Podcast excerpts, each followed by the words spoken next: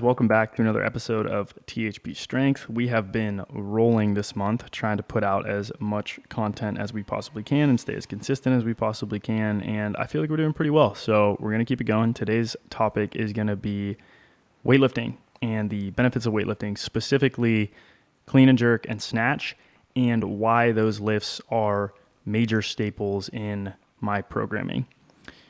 But before that, we just want you guys to know that this week's podcast is brought to you by Legion Supplements. It is one of the biggest, or one of the biggest questions that we get asked is how to improve recovery. One of the only ways to do this is to give yourself and your body more bioavailability so that you have the substrates that you need to optimally let your body repair itself. Personally, right now, I am religiously taking my fish oil. I also take the multivitamin to optimize my hormone profile. I had a hormone profile done and it indicated that I needed more vitamin D to allow me to increase my not total testosterone, but free testosterone.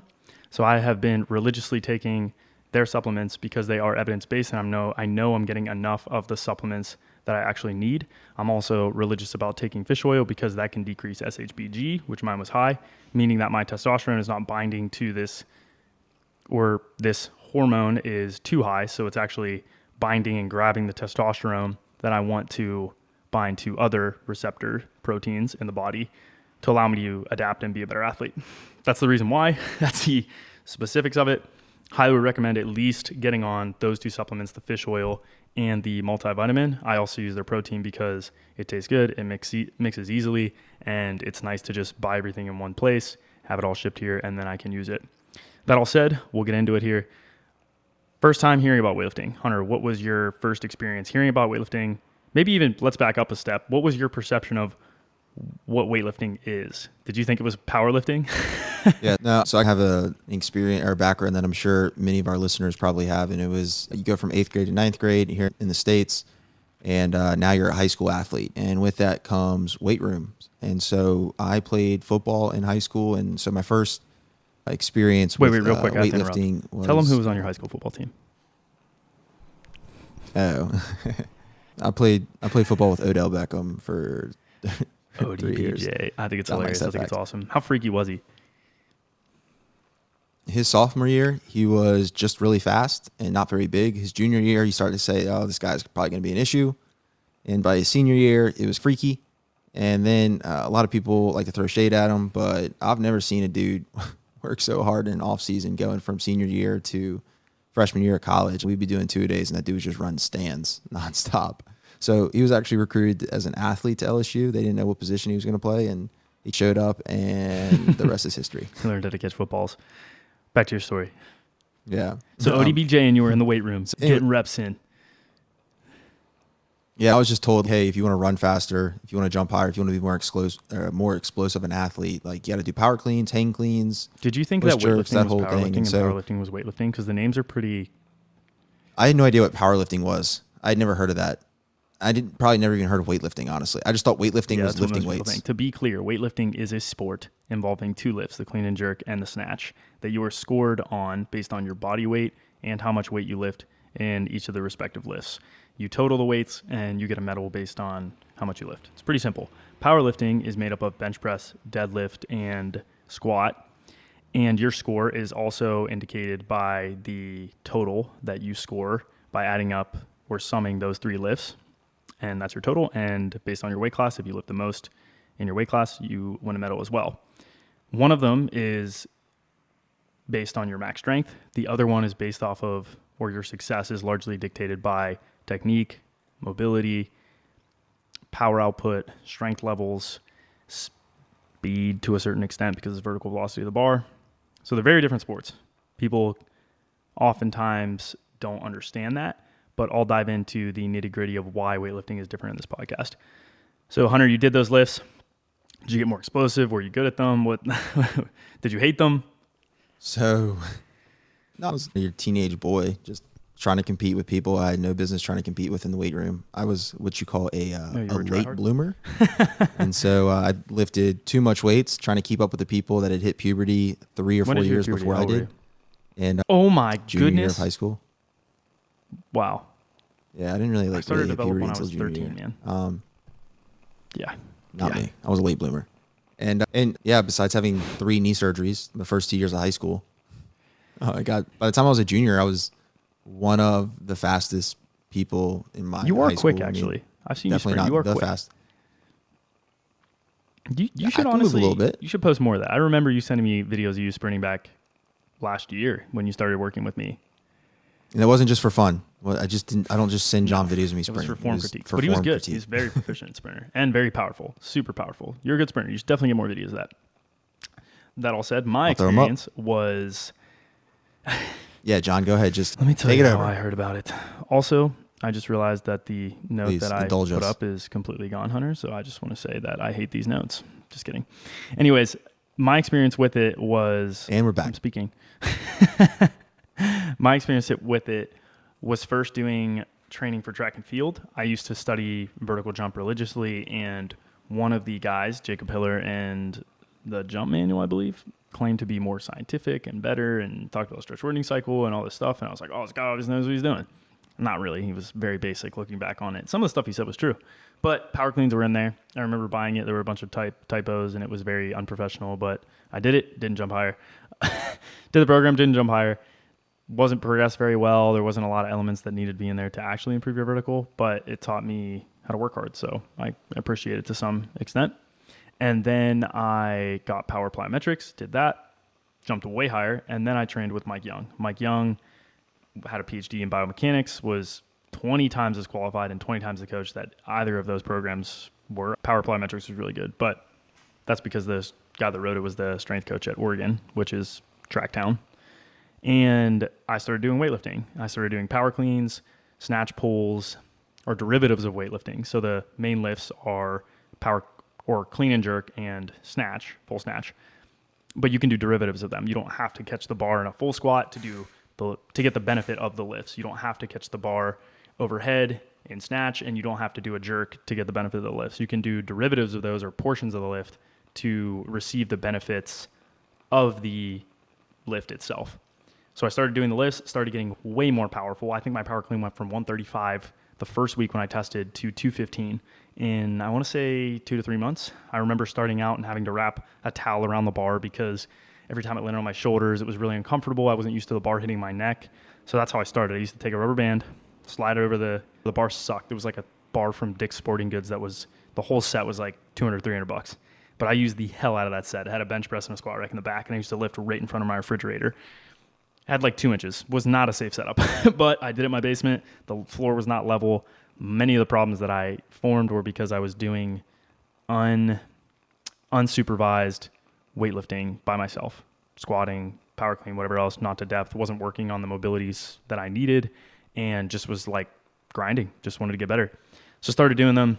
Maxes went crazy high. My standing vertical went crazy high. I think my standing vertical in high school my junior year went from 30 to 36 in three or four months.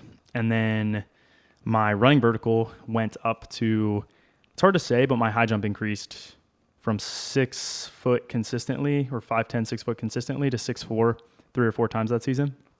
And I was hurt leading into that. Looking back on it, I realized, hey, this training worked really well. And a big part of this training was getting my power clean up because my power clean was a direct correlate with my power production. And that is why you should be doing it. but we'll get into the specifics of it here. Much of this information that I pulled is from a research article that just is a brief overview of weightlifting as a whole. It was published in it's a review article. It is called Unique Aspects of Competitive Weightlifting, Performance Training and Physiology, University of Auckland, New Zealand. Really good article. It has 259, I lied, 267 citations in it.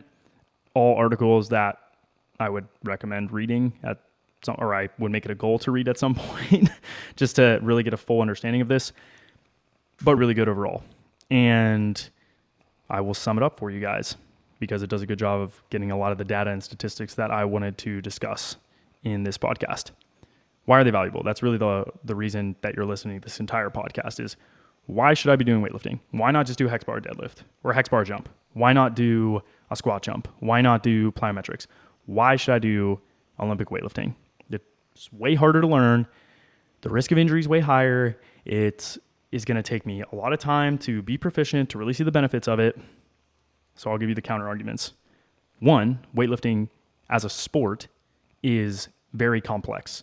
It requires you to be mobile, it requires you to be coordinated, it requires you to be fast, it requires you to be strong. The only thing it really doesn't ask you to do is be proficient in terms of endurance. But even then, you could argue it develops work capacity, which is your ability to handle strength volume or strength stimuli. That all said, alone is enough to motivate me to want to do it because I want to be a better athlete. I want my athletes to be better athletes. I want them to learn how to learn. I want them to be able to pick up a new skill immediately because they have had to do it over and over again. If your argument is, I'm not going to do this because it's hard to learn, how the frick, censoring myself, are you supposed to learn how to jump higher if you can't learn a very basic lift that you can break down sequentially, segmentally into three parts? How are you supposed to learn how to lengthen out your penultimate step or add some complexity to your sprint technique or jump off one foot if you're not even willing to learn a very fundamental basic lift that is going to benefit you for years to come? That is motor learning, your ability to learn. My dog took forever to learn how to sit, but once it learned, oh, this is how I sit then it learned how to lay down, and then it learned how to stay. And when it learned those basic motor patterns, now running became something easier for my dog to learn. Now jumping became something easier for my dog to learn because my dog got coordinated. It learned this is how you achieve the motor task that I want to get done. If I want to jump over John's leg to get to the food bowl, I can do that now because I've acquired some general coordination. I've learned how to move my muscles so I can get done the tasks that I want to get done. Now I can pull on the leash harder because I know how to coordinate my shoulder and hip axis. Some of that happens naturally, but my dog has learned how to learn. Now when I tell her leave it, she's learned. That means drop it, open my mouth, let whatever's out of my mouth go. The same excuse me. The same thing is true of weightlifting. If you want to get better at jumping and you want to be a better athlete, you have to learn how to learn. You have to learn how to move your body. If I decided at 27 years old that I want to learn how to throw a baseball, if I had all of the mobility requirements, what did you say? Good luck. exactly. Good luck. It's but if. I had all the mobility Not easy. abilities and I didn't lack there, I guarantee that I would have an easier time learning that than I would had I not learned how to do all of the motor tasks that I learned in the past. It's easier for me now to acquire that skill than it would have been for me in the past, not having learned, not having had learned how to learn, not having had learned how to speed jump, not having had learned how to get full extension on the first two to three strides of my acceleration. And it made me a better coach too. It taught me how to teach other people to do that. But that all said, that's a major motivator for you wanting to learn how to do them. Moving on. Olympic lifts give you massive power outputs. That's probably one of the biggest benefits of doing them. And when you have a massive power output, it is caused by an internal physiological response, meaning it didn't just happen. Your body had to go through these internal biochemical processes to get your body to move in a certain way to move that barbell. If you've been listening to the podcast, you've heard me talk about neurons, you've heard me talk about how muscular contractions happen, you've heard me talk about the central nervous system and the spinal cord and reflexes and tendons and all of those things. And lifting heavy weights fast is what weightlifting is. And therefore, you're getting all of the benefits that come along with that are also specific to jumping. Meaning, if I'm trying to jump high, there has to be a huge neural drive in my brain. There has to be a huge volitional, voluntary drive in my brain and my spinal cord to the muscles. If I'm weightlifting, the same exact thing happens. The same exact thing. There is a ton of evidence that shows that there is a significant relationship between jumping, sprinting, agility, and weightlifting activity. Meaning, if you took a bunch of athletes and you looked at weightlifters, people that did clean and jerk and snatch, and you looked at powerlifters and football players and wrestlers and whatever else, and none of them had much experience jumping, and you just said, hey, do a standing vertical jump, or hey, sprint, or hey, do this, the weightlifters would do better. and one of the biggest reasons why is because of this neural drive and the kinematics that underlie weightlifting the kinematics that underlie weightlifting are exactly the same as the kinematics that underlie any propulsive activity, which is triple extension. It is extension of the ankle, hip, and knee in a simultaneous, synchronized manner. That is what the second pull of weightlifting is. It is a synchronized push or drive against the ground recruiting your hips, recruiting your quads, recruiting your hamstrings, recruiting your calves, all in unison to get a massive force production, massive peak power outputs, massive peak force indicators, so high that they would actually maybe be better than what we would see in any other stimulus that we could possibly use. And even if there were other exercises that had higher peak power outputs, you get the benefit of variety. You get the benefit of endless derivatives of those lifts. You get the benefit of motor learning and coordination and skill acquisition. All of those things are blended into weightlifting. And being able to weightlift efficiently and being able to weightlift well, consistently, anecdotally, and both in research, has been shown to improve or is related to, has been shown to be related to performance improvements in all of these other indicators that we want in team sport settings cutting, sprinting, jumping. It's really important. Weightlifting is really important. It is why it is the first lift that I put in my programming. It is the first thing I put in because it's a high power activity that comes after the sprints or the jumping or the plyos that I wanted to do that are higher higher priority. But it's a degree of separation away. It allows me to get more of that specific volume in without frying my athlete as well as driving up their force generating capacity, meaning the rate that they can generate force, how much force they can generate, and the time interval in which they can generate that force. A lot of it. Very beneficial. Another reason why the vertical velocities in power snatch and power clean are very high. You could see three meters per second in a power snatch. Hunter, do you know what the vertical velocity of elite high jumpers is? No, I do not. 4.6, 4.5 of men. Women would be around four. That was I my think next maybe guess. even 4.8. Might even go up to That was my next 4.8 or higher. Maybe even closer to five. For elite male high jumpers, is three five? No, but as far as moving a barbell is concerned, that is maybe the closest that you're going to see when you're looking at peak power outputs and times body weight and peak forces. That is some of the closest in terms of kinematics or the forces and the velocities that you're going to get in a weight room with a barbell to plyometrics and jumping in general off one leg or two legs.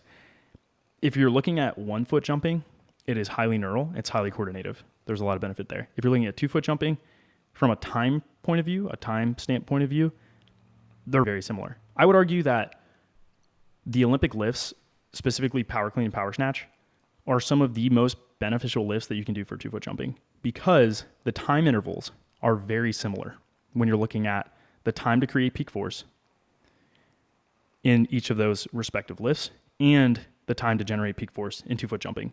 A two foot jump ranges anywhere from 350 to 200 milliseconds. Hunter, do you know how long in a mid thigh iso pull, which is basically the second pull in a clean and jerk or in a clean or a snatch? Do you know roughly how long it is in milliseconds that it takes to create peak force? I'll get it's either A 100, 200, 300 or 300 to 400. Which one is it? Mid thigh iso pull. How long does it take to generate peak force? Good guess, but no. 200. Three to 400. Three to 400 milliseconds to generate peak force. Meaning in a lift, if you didn't have the bar moving or whatever else in your strongest position, it would take you three to 400 milliseconds to generate peak force. In a two foot jump, guess how long you have on the ground to generate peak force? 100 Sorry, milliseconds. two foot jump. Keep going. 200 milliseconds. 300 Yep, milliseconds. there between three and 400 milliseconds. Oh, that's super similar. Crazy how that, how that correlates. correlates. Isaiah's Didn't power see that went up his going. two foot jumping. He hit touch 12 too. Crazy. His max strength went up, and that drove up his power clean, and that made him have the potential to jump higher in two foot jumping. Crazy how that works. A lot of benefit to be gained from doing Did not see that coming. weightlifting derivatives. Further, the rate of force development that you would see in a power clean or a snatch or power snatch, you would see happen in less than 250 milliseconds, meaning it still has value for a one foot jump or anything less than 300 milliseconds, which, by the way, is basically anything in sport worth doing. Upright sprinting, cutting, being able to accelerate and change direction, jumping, jumping off one foot, all of those abilities are in very short time intervals. Weightlifting is going to develop very short time, the ability to produce force in very short time intervals, especially in that second pull. A lot of value there.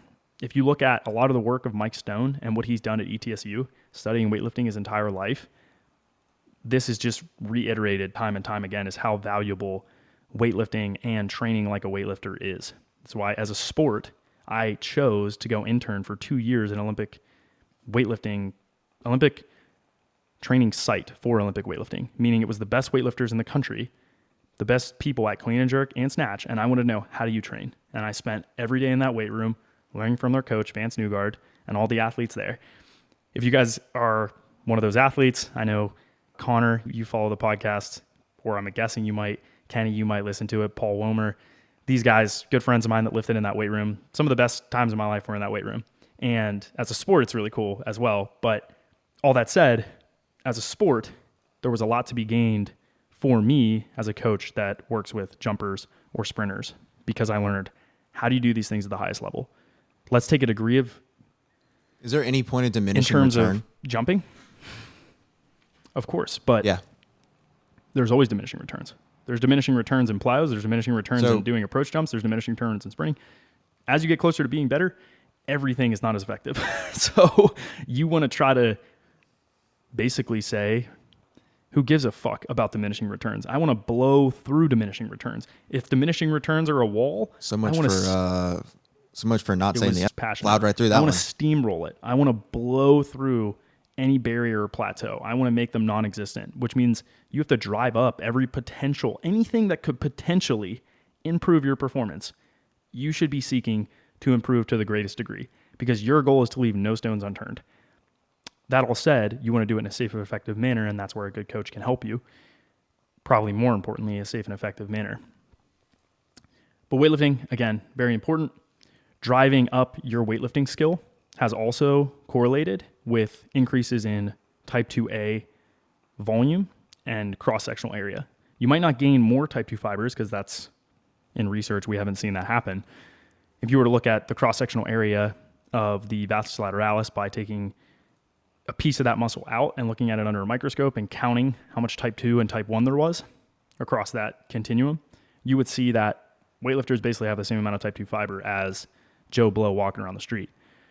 But what you would also see is that the volume of those type 2 fibers and the cross sectional area of those type 2 fibers is way higher. And as you get more type 2 relative to type 1 volume, the number of them matters, but the volume of those or how big those muscle fibers are is almost more important. If I had a big old chunk of type 2 fiber this big and then a tiny little, or let's say the size of two fists type 2 fiber, and then I had one fist of type 2 fiber, and then the other fist was type 1 fiber, the two fists of type 2 fiber, no matter how many number of them are there, versus the two fists that one of them is type 1 and the other one's type 2, you obviously want to max out the size of your type 2 fibers because that's going to increase your power output. That is one of the biggest benefits that you receive from doing weightlifting is that you increase the cross-sectional area of those type 2 fibers. One counter argument is if I do more weightlifting, I'm actually going to see a shift from type 2X to type 2A. So those are not as powerful and that might decrease the contraction velocity and then obviously decrease my ability to run fast and jump high. So why would I do it in the first place?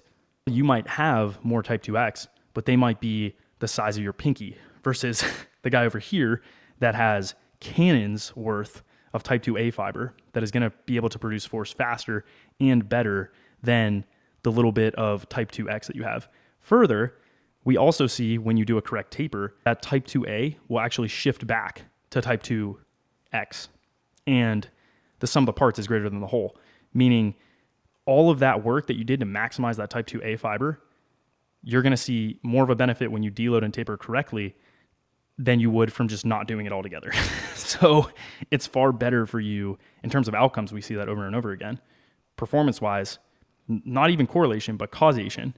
Before and after groups doing weightlifting, the group that did the weightlifting sees greater performance improvements in every metric that would be interesting vertical jump, squat jump, counter movement jump without a pause, depth jump, sprinting, change in direction. You can just Google Scholar this stuff and you'll see these changes over and over again. Another benefit of weightlifting, power specifically power clean and power snatch, and the type of training that they do, you can increase strength and power concurrently. You can't do that in powerlifting. If you're a powerlifter, you don't see the benefits that you see in weightlifting. You will not see the changes in type 2X fibers or type 2A. You will not see the cross sectional area of those muscles increase to a greater degree than the type 1 fibers. And the reason being is because there's no time dependent variable that dictates your success in powerlifting, meaning you can lift the weight as slow as you want. Actually, you're better at producing force when you lift it slow. So it's beneficial for you to lift the weight more slowly. so as a powerlifter, you're not going to get those benefits that you would get by doing a power clean or doing a power snatch because there has to be intent. To get that vertical velocity high enough to lift that bar 72% of your body height in a snatch or in a power clean, to get the power output to lift that bar 65% of your standing height, you need a ton of force very quickly. A squat, a deadlift, and a bench press does not require that. It doesn't require you to produce the force fast. And as an athlete, that's what we care about. Weightlifting as a whole, very beneficial for jumping, sprinting, whatever else, when planned appropriately. That said, I also progress inside of just doing those Olympic lifts. I'll start with clean pulls early in the season and end with a counter movement lightweight hang clean because I'm able to take advantage of different force velocity metrics and contractile velocities, as well as training to train and getting this compounding effect where the power cleans that I did early in the year are going to make the hang cleans that I do later in the year more potent. And there's more polished ways of explaining this. I think, Hunter, I don't know if you have the correct terminology, but it's very beneficial not only to include them, but also to put them in the correct order. I'm looking at my notes here and seeing if there's anything that I missed. One other thing, two other things. We've observed 17 times body weight at the jerk dip. That's massive. That's more than sprinting. 17 times body weight during the jerk dip. That is huge. What does it even mean? At the, The jerk, jerk, dip? is when the bar's on So- your shoulders. If you're, you have to dip down, Yep. and on that dip down, as the bar flexes down, and you're getting to basically yield, or you're in this very, you're amortizing, and you're producing a ton of isometric force. You're just holding that weight because you've down, you generated a downward negative vertical velocity. Then you check that momentum, so you have to bring that negative vertical velocity back to zero before you push up again. You might want to have good Yeah. coaching doing this. But those types of forces, you're not going to see in anything else. You're not going to see those types, even in high jump. I think the highest is like 14 times body weight. It's on a single leg, whereas that's double leg. But that's a ton of force centrally that you have to be able to produce. Meaning, on one leg, yeah, you might get up to 14 times body weight. But as far as neural drive is concerned from the brain and the spinal cord and everything else, you, you almost can't see higher neural drive you're not going to see higher EMG activities. You're not going to see the brain more stimulated than in that activity, even in one foot jumping. Another thing, people will say, Can I do these if I'm young? Am I going to get hurt? We research has actually indicated that, or has demonstrated, or evidence has demonstrated that lifting more as a younger kid gives you the capacity to lift more as an adult. Higher frequencies, greater volumes, greater workloads. And the argument about injuries is preposterous. The incidence of injury in weightlifting sport as a sport is considerably lower than the incidence in football, soccer, softball, baseball, any team sport. Way lower. We've actually seen that the incidence of injury goes down when you do weightlifting and derivatives of weightlifting, meaning high bar Olympic style back squat, front squats, all weightlifting with weightlifting standards, being able being coordinated enough to do a full snatch or a full clean and jerk. We see increases in bone density and mineral and mineral density in the bones. If you're a female, there's added benefit even if you're a female or a kid. There's a ton of benefit. It actually people are like, "Oh, your growth plates." It does the opposite. It actually makes your bones denser and stronger.